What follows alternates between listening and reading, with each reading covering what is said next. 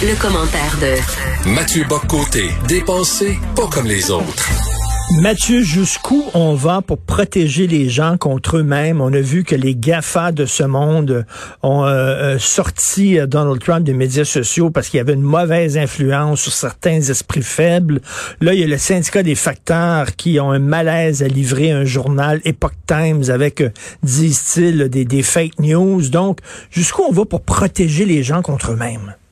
Ah ben moi, ça m'a ça m'a renversé cette nouvelle. Hein. C'est-à-dire, ouais, on voit des gens de Post Canada, des facteurs, nous dire ce journal euh, est Trumpiste, euh, il, relaie ce qu'ils appellent des fake news, et donc on se donne le droit, parce qu'on a un trop grand malaise à le distribuer, on se donne le droit de ne plus le distribuer. Et puis là, le, non seulement certains facteurs disent ça, mais le syndicat se dit compréhensif et ouvert. Bon, ben c'est quoi? À partir de ce moment-là, si la Poste fédérale, la Poste Canada se donne le droit de sélectionner les publications qu'ils vont distribuer par courrier selon les préférences idéologiques des facteurs, eh bien, à partir de là, on est dans une forme de contrôle idéologique revendiqué. On est dans, dans une forme de censure explicite et revendiquée. Ce journal ne passe pas le test idéologique qui est nôtre, et on se permet de trancher en disant on ne le distribue pas. Alors, il y a une prochaine étape, il faut être sérieux. Est-ce qu'en cas de référendum demain, eh bien, est-ce qu'un facteur fédéraliste peut dire je décide de ne pas livrer euh, l'action nationale? Est-ce qu'un facteur souverainiste peut dire je livre pas de gazette?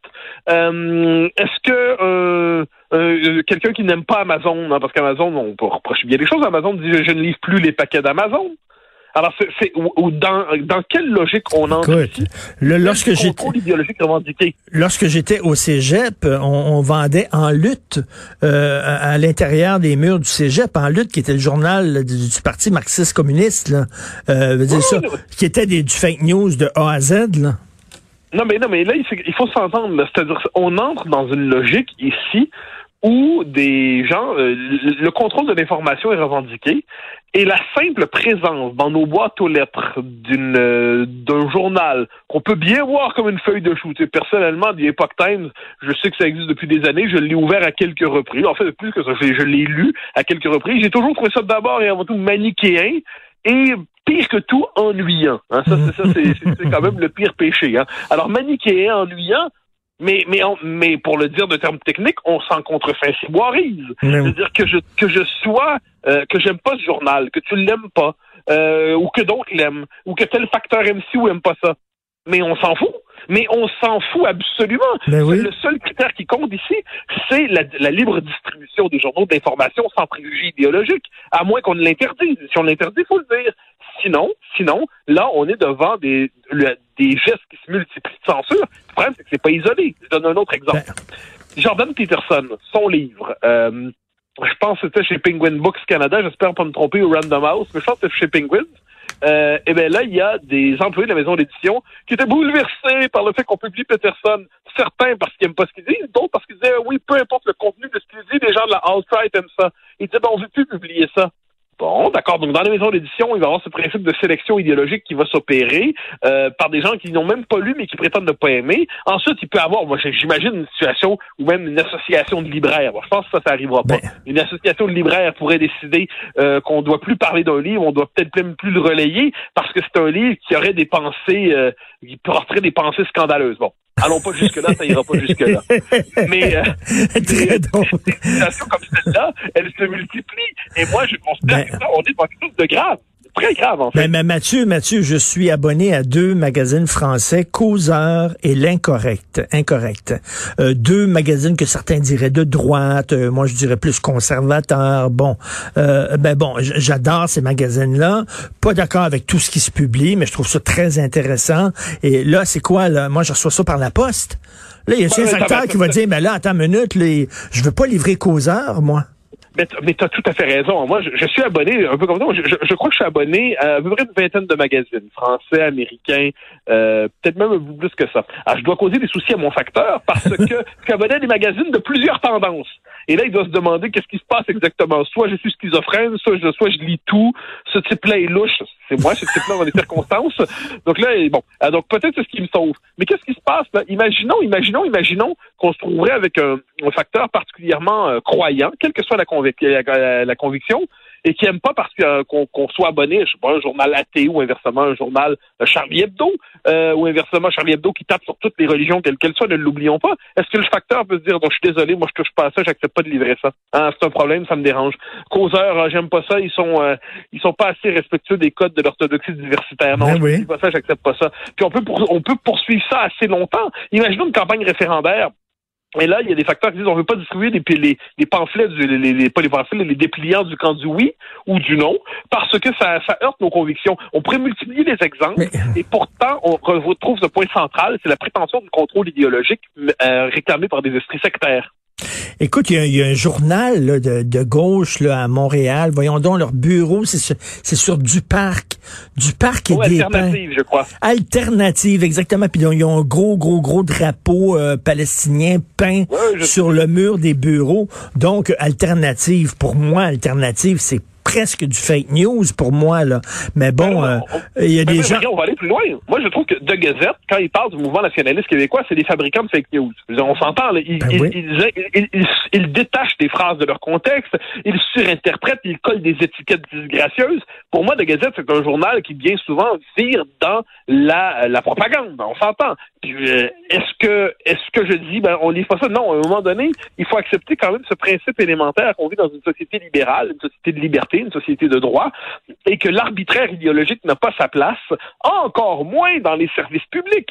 Euh, ça, faut pas l'oublier. Déjà, on se plaint souvent avec raison que le diffuseur fédéral euh, radio-télé, eh bien, soit orienté idéologiquement. On s'en inquiète, on s'en désole. Bon, mais là, si c'est rendu que même le service postal décide de fonctionner comme ça, doit-on comprendre que désormais l'arbitraire règne, les préférences idéologiques font la norme, la censure est normalisée, et celui qui questionne sera, cela sera probablement d'extrême droite intolérant et haineux et complotiste, hein. probablement un peu tout ça en même temps, peut-être même trumpiste.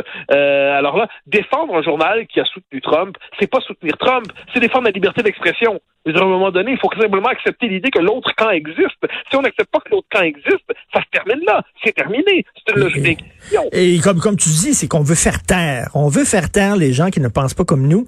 Et il y a un deux poids, deux mesures là-dedans. C'est-à-dire qu'on on, attaque toujours les dérapages idéologiques de la droite. Et, oui, Dieu sait qu'il y en a. Mais on n'attaque jamais euh, les dérapages idéologiques de la gauche. Oui, non, mais c'est en fait, c'est que la, c'est un vieux raisonnement, c'est-à-dire la, la, la notion de gauche et de droite porte en elle-même une forme d'asymétrie. C'est-à-dire la gauche, lorsqu'elle va dans des excès, c'est des excès de bonté. Mm. Alors que quand la droite va dans des, ce qu'on appelle la droite va dans des excès, c'est qu'elle révèle sa vraie nature perfide et toxique. Euh, je, je, me rappelle avoir lu dans un, un petit livre qui n'était pas particulièrement intelligent, euh, fin 2019, quelqu'un qui disait « Je préfère les excès de bonté de la gauche radicale que les excès du ressentiment de la droite. » Bon, alors évidemment, quand on est à ce niveau de raisonnement, on comprend. Comme je dis, on, creuse tellement qu'on va trouver du pétrole, hein, on va se rendre en Chine.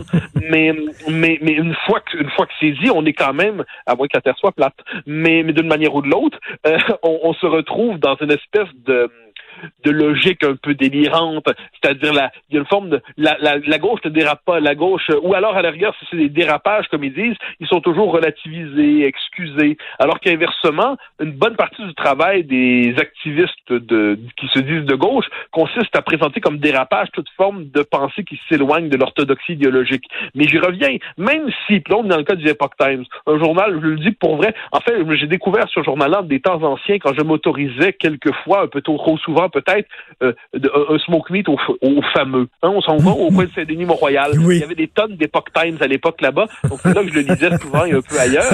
Bon, j'y vais moins maintenant. C'est moins permis d'ailleurs. On est en pandémie. Mais quoi qu'il en soit, là j'imagine aujourd'hui l'espace qui tiendrait une pile d'Epoch Times pour ses pour ses clients. Est-ce qu'on devrait considérer que c'est désormais un lieu de propagande haineuse? Il faut retrouver l'esprit. Il faut être, retrouver le sérieux. Un journal peut par ailleurs être détestable. Puis Dieu sait, comme je dis, de Gazette pour moi c'est détestable.